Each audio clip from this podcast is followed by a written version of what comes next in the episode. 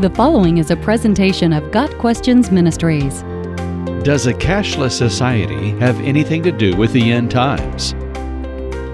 In Revelation chapter 13, the second beast requires everyone in the world to receive a mark on their right hand or on their forehead, and then they could not buy or sell unless they had the mark, which is the name of the beast or the number of its name. Revelation 13, verse 17. It is often postulated that in order for the Antichrist or the beast to control all buying and selling, a cashless society will be necessary during the tribulation. As long as people are using cash, transactions can be completed in private. But if all currency becomes electronic, then every transaction can be monitored. Be that as it may, a cashless society is not necessary to fulfill the conditions of Revelation 13, verse 17, nor does moving toward a cashless society indicate that the end is near for these reasons. 1. The end times started with the resurrection and ascension of Jesus.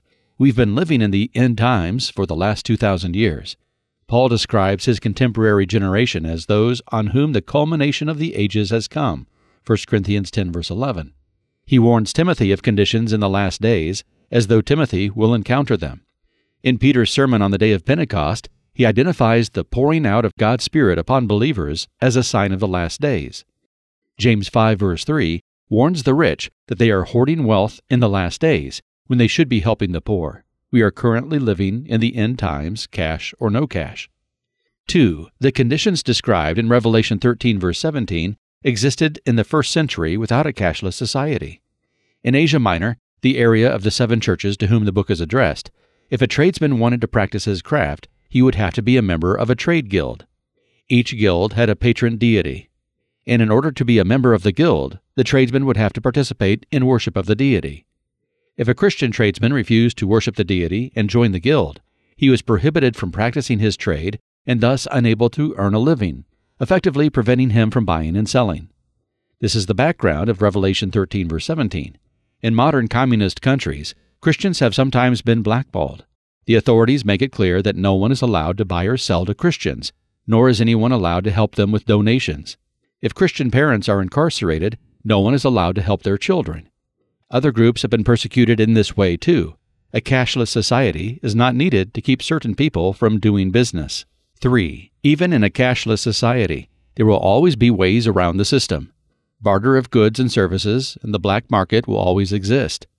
Revelation 13, verse 17, does not require that the beast maintain absolute control over every single transaction, only that the official policy forbids these transactions, making them illegal and punishable, and therefore more difficult.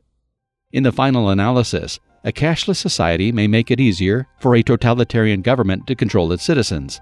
This is a fact of human existence and not necessarily linked to the end times. A cashless society is not an indicator that the Lord's return is imminent because believers of all ages have been warned and encouraged that the Lord may return at any time. This was true when no one had even imagined electronic transactions.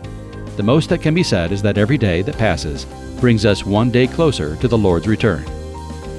Got Questions Ministry seeks to glorify the Lord Jesus Christ by providing biblical answers to today's questions.